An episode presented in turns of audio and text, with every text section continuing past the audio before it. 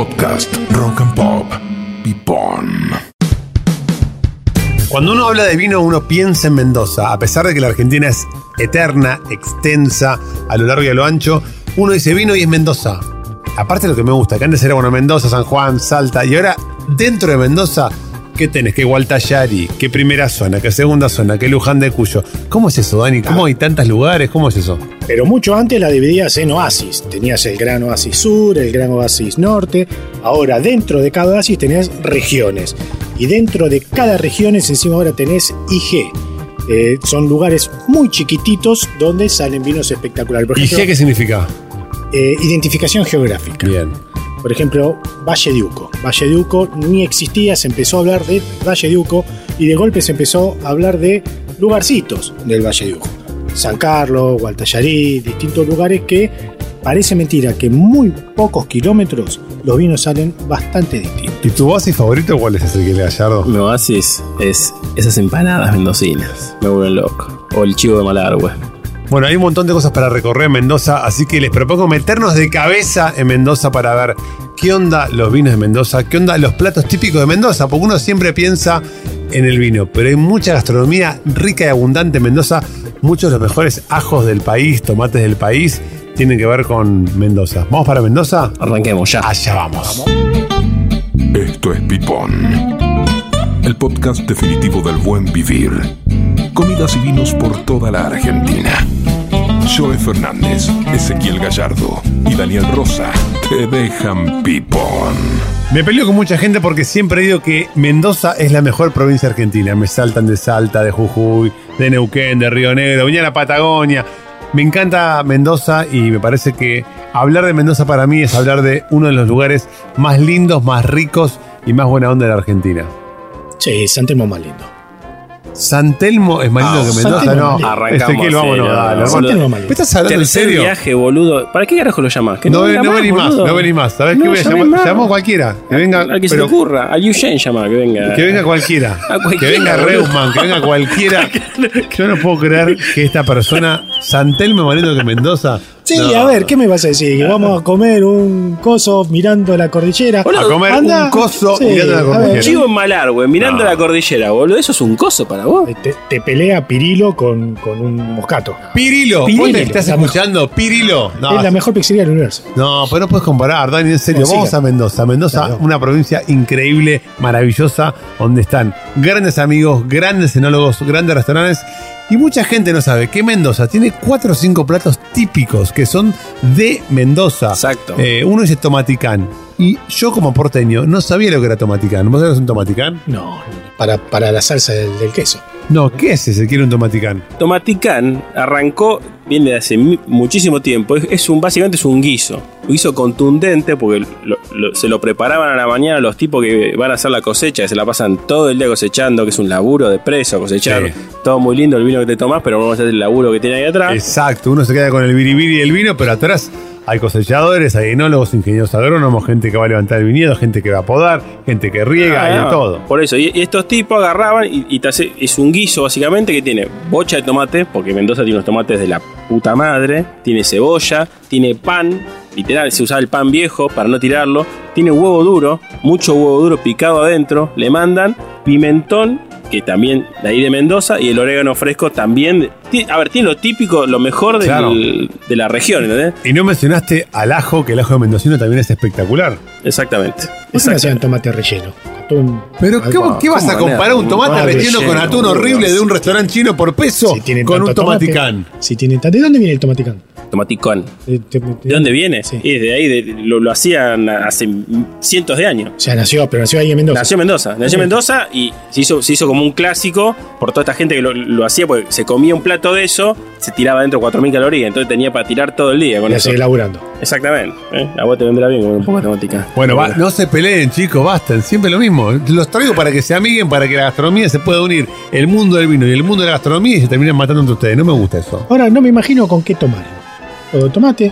Y mira que en Mendoza tenés. El tomate es difícil para, Claro. para maridar. Hay que ver las ideas. Eh. Más Sí. hecho, que es guiso, medio sopa. Es, es un guiso, pero que se, se procesa todo, ¿entendés? Que te, te queda como una sopa súper espesa. Así, viste, tipo papilla Sí. pulenta. Yo me lo imagino, bueno, difícil. dijiste pulenta, podemos ir por ahí también. Ah, algo de pulenta. Y el gran Cabernet Franc. El gran Cabernet Franc de Pulenta, uno de los mejores Sí. grandes Cabernet Franc de la Argentina. Pulenta con pajarito. ¿no? Uy, uno Ah, le da el pie bien, para que haga un gran desafío. no, ¿Qué hacemos con este pibe? No sé, manejalo. Pipón. Yo me lo imagino con una lágrima canela de Sí, Walter Brescia. iba a decir, yo me lo imaginaba principalmente con un torrontés, pero me parece que con ese corte maravilloso con semillones, ¿no? Semillón Sí. Chardonnay. Semillón Chardonnay, lágrima canela, fantástico. Estamos hablando de eh, el señor Brescia, Walter Brescia. Me pongo de pie. de pie. Dale. el creador de los vinos más espinetianos del universo. Mm. Desde los nombres, tiene conjuro, profundo, lágrima Piel, canela, piel negra. piel negra, y, y de- también son poéticos los vinos. Vos probás unos Sí. vinos y es, es como escuchar todo.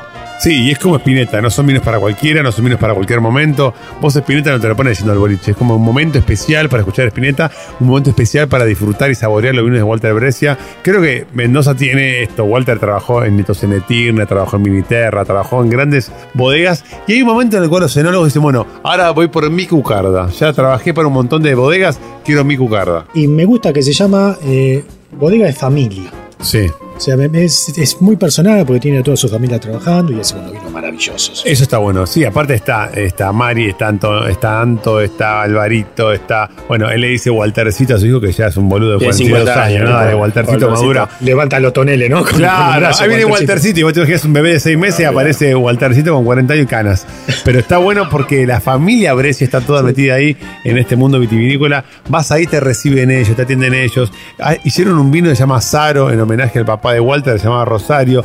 Hay como toda una mística familiar que creo que Mendoza nos da eso. Sí, y yo me quedé todavía pensando en ese tomaticón y, y porque empecé a hacer tiempo para imaginármelo con ese vino blanco y me parece que va fantástico porque Sí. te refresca y a su vez tiene estructura que te va a ayudar a empujarlo, porque imagino que No, es pesado, que debe ser dócil. Entonces me parece que encontraron el maridaje justo, me, me vuelvo loco. Eh, ¿Cuánto, de la bodega Brescia? De la bodega Brescia estamos cerca, porque estamos a, de Mendoza Capital a media hora. Así que estamos al toque para ir. Vamos para allá. Me gusta mucho todo lo que es Ruta 7 también, que ahí tenés, este, tenés a Séptima, tenés Rucamalén, tenés, eh, bueno, eh, está Andrés Viñoni haciendo lo de Viñacobos, uno de los mejores vinos argentinos con prestigio mundial. Y un enólogo joven que le está descosiendo. Sí, Andrés Viñoni, el mono Viñoni, la verdad que es un crack total. Y esto, meterte en una bodega como Cobos a decir, che, pará, le bajamos un poquito el perfil tan maderoso, tan eh, opulento, esta palabra está de moda que puso el presidente.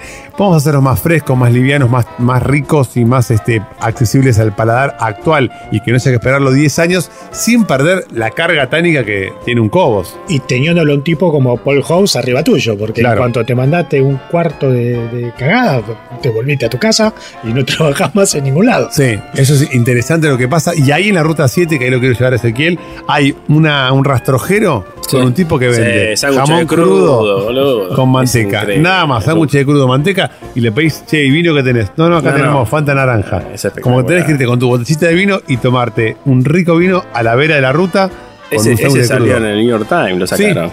Así, clavó un rastrojero en, la medio, en el medio de la ruta y salió en el New York Times. Dijeron jamón crudo, sándwich de manteca, a mí se me vino, ya quiero un merlot, ya. Ah, mirá el merlot. Quiero un merlot. ¿Por qué el merlot eh, tiene más prestigio que clientes, Dani? Y porque estos tarados de esta película norteamericana, estos imperialistas que Entre arruinan copas. siempre todo, Sí. entre copas, que encima los tipos. Ahí te das cuenta lo, lo estúpido que es el, el imperialista medio que No es el cae, no me queda claro cómo te cae el imperialismo Me- me- norteamericano. Los tipos escucharon eh, alguien que hizo una película que dijeron algo sin sentido, porque fue un chiste de dos tipos que tampoco son regrosos, que dijeron, no, yo tomo Pinot Noir, al Merlot no me gusta. Y dejaron de comprar Merlot. Mm. Y estos mismos tarados que seguramente dicen, no, yo Merlot no quiero por esto, seguramente se arrodillan ante un Petrus que nunca probaron y que es un vino que te ha hecho de Merlot. Entonces mata- hay que arrasarlos. Me gusta decir hay que matarlos y parece que- muy fuerte. hay que- hay que arrasar. Hay que arrasar, hay que arrasar, de todo, pero qué rico jamón crudo con Merlot también. Bueno, la verdad que sí. Y Mendoza tiene una gastronomía muy interesante. Hay como mucho eh, menú por paso en Mendoza. Uno va a una bodega, podés ir a Andeluna, en Valleduco, podés ir al Fogón, que es el restaurante de Lagarde. Bueno, me encanta lo que hizo Alejandro Vigil, uno de los sí. mejores enólogos argentinos, en Chachingo, que les cuento algo. Cuando vos en Mendoza eras chico y te- me decís, ¿dónde, ¿dónde queda esto? No, queda en la loma del orto. Se decía, queda en la loma del chachingo. La loma del chachingo era como decir, no, no, no nadie sabe ni cómo O sea, llegar. De la Y raya, ahora, 100 kilómetros más. Exactamente. Y ahora es como Chachingo Stop. Vigil lo puso de moda. Está Casa Vigil, el restaurante de él. Armó Chachingo, que hay como 5, 6, 7 lugares en todo Mendoza. Y me parece que se está expandiendo hacia otros lugares. Tenés la bodega Vistalba para ir a comer muy rico. Hay como muchos lugares, finca de cero Los para ir a comer muy toneles. rico. Los toneles, tener- que es en el medio de, Gua- de- de la ciudad de Mendoza. El restaurante abrazado que es de carnes maduradas. ¿Qué onda la carne madurada ese? ¿Qué significa una carne esté madurada? Y es- son cortes de carne que, lo, que los tienen a una temperatura controlada y más que nada a una humedad controlada. Y eso capaz lo dejan 45 días, 60 días, 120 días y supuestamente, no, no supuestamente, le- les da ot- otro sabor, otra terneza. Eh, es eso, es, es jugar, es jugar con eso, con la humedad y la temperatura y ver cómo la, la carne evoluciona en ese tipo de Sí. condiciones. Otra terneza, dijo este señor. No, no, yo, terneza. yo me quedé con carnes maduradas y me quedé con la chica de Olmedo. Vos te quedaste con Mónica Guido. Mónica Guido, Susana Traverso. Silvia Pérez. Silvia Pérez, Silvia ¿cuál era tu favorita, Dani, de esa época? eh, la de los rulos. Betis Betis Salomón. Sí. También Mónica Guido. Puah, dirían. ¿La tuya? Silvia Pérez, Perfecto. Y me acordé de Susana Traverso otra vez. Te, te quedaste mal. Para, se quedaste Mónica mal. González, Mónica González. Mónica González, González, sí, también. buena. ¿Y Luz Albinoni la vamos a dejar sola? Sí. No, pobrecita Luz Albinoni. A mí me, me- me despertaba ciertas cosas, chicos. Está bien, bueno. Bueno. Cada, cada cual se despierta. Hay como gente, bueno, hay gente que no le gusta el Merlot, hay gente bueno, déjame que me guste, que me guste ella, Luz Albinoni.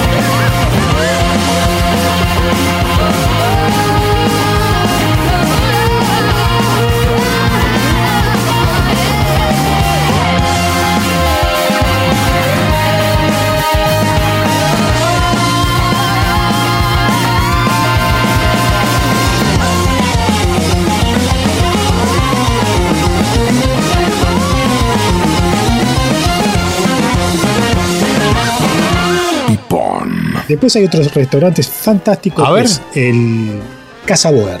Mm. también que ganó el año pasado, ganó como uno de los mejores restaurantes de bodega del mundo. Mirá qué Es, bien. es un hotel de lujo donde tiene la verdad que un restaurante fantástico. Y el otro, el otro ¿cuál era que dijiste vos? El de, el de Casa de Buco. El de Casa de Buco Ah, también Casa tiene un de Buco, restaurante sí. fantástico. Casa Duco Que muy hace un rico, 2 sí. por 1 Casa Duco para que, Casa Duco me hace que un para ir a comer. Bueno, tengo un amigo que fue a comer ahí y se quedó alojado.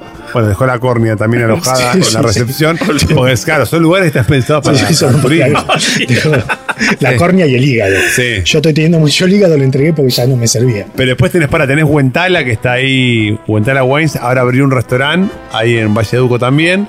Después tenés, para Finca Blusón, les cuento un secreto, lo que era Finca Blusón, se lo vendieron a Bono, Bono de YouTube. Sí, exactamente. Y ahora es Bondega. Andilian, que tiene todo lo que es Valle Duco, compró ahí Bono, que es un grupo irlandés que compró todo eso y es espectacular lo que lo está haciendo Igual- Lucas Jiménez. Todo, ¿Está muy, do- todo está muy donando? lindo, todo muy lindo, los lo menús de pasos. Pero muchachos, si van a Mendoza, tienen que comer un barroluco. ¿Qué? ¿Qué? Ah, boludo, ¿ves? Boquea, vos boquea carne madurada, el otro Gil salta con el menú de paso.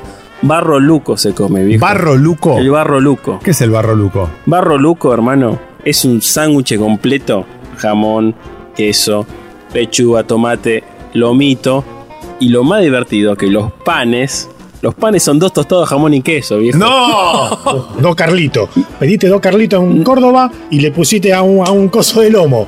Dale. Y, y vos hacés Es alta una- gastronomía. Es una mezcla de, es una mezcla de Carlito y Chivito uruguayo, Este, boludo. me, me parece que a Ezequiel le gusta la cosa encimada. Le gusta el Mar le la vamos, a San, vamos a San con Pedro. ver arriba. ensaimada. Es todo encimado le gusta. Vos sos fanático del swinger Mira, este. yo todo te, te tiro eso y te tiro, y lo tenés que comer en Don Claudio. Que me llevó una, mi amigo Pablo, Don Claudio. Pablo del Río. Ahí en Mendoza, Don Claudio. Don. Claudio, mi amigo Pablo del Río es un gran cocinero mendocino. Me llevó a comer ahí el año pasado Sí. y, y me, me voló la cabeza. Un, un barcito que lo ve de afuera, no entra porque te da miedo entrar. Sí. Pero bueno, sabés lo que era el, barroluco O sea, que nos sacaron. Tiene Bueno, pues- carne, jamón, queso. Como si fuera un, lomo, con- un lomito completo, con todo. Pero, pero los panes son dos tostados jamón y queso. No ¿Sabes lo qué puedo vamos, creer. ¿sabés Dale, qué vamos a tomar? ¿Sabés qué vamos a tomar? A ver. A ver. Vamos a pasar, tenemos que estar lejos de Valleduco. No, no, es, es Ciudad de Mendoza. En la Mendoza. Bueno, vamos a pasar por nuestro amigo Marcelo Pelleriti, Uy, qué lindo. Sí. que acaba de sacar un linda flor Cabernet Franc, Ah, mirá. que me parece que con eso se va a llevar muy bien, porque tenés ahí carne, jamón, queso. Creo que un es, pero no es. Petit Fleur. Petit Flair, ¿qué dije yo? Linda Flor. Ya está ya mamado. dijo Ya Linda está mamado. Dijo Linda. Flor el No, sé, porque estaba pensando en el corte de Malbec Syrah del Linda Flor. Que Zapata, si no la gana, le empata, ¿no? Ah, sí, hablemos del el Petit Fleur. Fleur, ¿Qué? Cabernet Franc. Y el Cabernet Franc yo lo siento como está de moda, Dani. ¿Qué onda el Cabernet Franc? Porque todo el mundo habla del Cabernet Franc, Cabernet Franc, que se puso de moda hace cuánto. Hace muy poquitito, se puso de moda. Primero porque es un vino maravilloso. Sí. Eh, Pero no es tan amable como, como el Malbec. Es como. Tiene Es- algo como medio áspero al final, medio amarguito. ¿Es a propósito de eso? El Cabernet Franc es eh, padre o madre del Cabernet Sauvignon. Bien. Cabernet Franc nace, eh, perdón, el Cabernet Sauvignon nace de una mutación del Cabernet Franc y el Sauvignon Blanc. De ahí toma nombre y apellido del Cabernet y Sauvignon. De ahí nace el Cabernet Sauvignon. Sí. Y si vos probás el Cabernet Sauvignon, que es un vino, eh, podemos decirle tal vez filoso, picante, Eso, filoso picante, como que te da una patadita al final. Son como esas mujeres o esos hombres que salís Filoso, en la salida, un todo vino- bien. Un vino filoso, boludo. te corta los dientes. Y yo no lo tomo. ¿Qué es un vino filoso? ¿Qué Sí, es te corta. Vino filoso porque te Pero corta. que lo que es te corta un cuchillo, hermano, ¿no? Tomate un vaso de leche. Va boludo, directo, es un vino y medio picantón. En cambio, el Cabernet Franc tiene un poco de eso, pero tiene más fruta, tiene es un poco más amable. Un gran enólogo me dijo en un momento, para diferenciarlos, me tapó la botella, me sirvió una copa y otra. Me dijo, para vos cuál es el padre y, para, y cuál es el hijo. Y le erré. Pero bueno, tenía problemitas. Claro, bueno, un tema de Pero- Edipo no resuelto. No, no, no Y- le erras nunca, ¿eh? Sí. Lo probás y te das cuenta que el Cabernet Franc lo vas a sentir que es como el padre del otro Cabernet Sauvignon, que es mucho más vigoroso. Ya no sé qué ejemplo ponerte. A mí me hace vino filoso y salgo corriendo, boludo. Claro, bueno, acá está la gran, está la camada que quiere vinos filosos, austeros. Ah, eh, vino austero. austero de la Rúa. austero, boludo. ¿Desde cuándo el adjetivo austero Eh, es positivo? vino boludo? nervioso. Bueno, ahí, ahí está. Ah, Yo siempre decía lo mismo que vos y me peleaba con todo el mundo. ¿Y sabes cuándo lo entendí? Cuando escuché un solo de David Gilmour.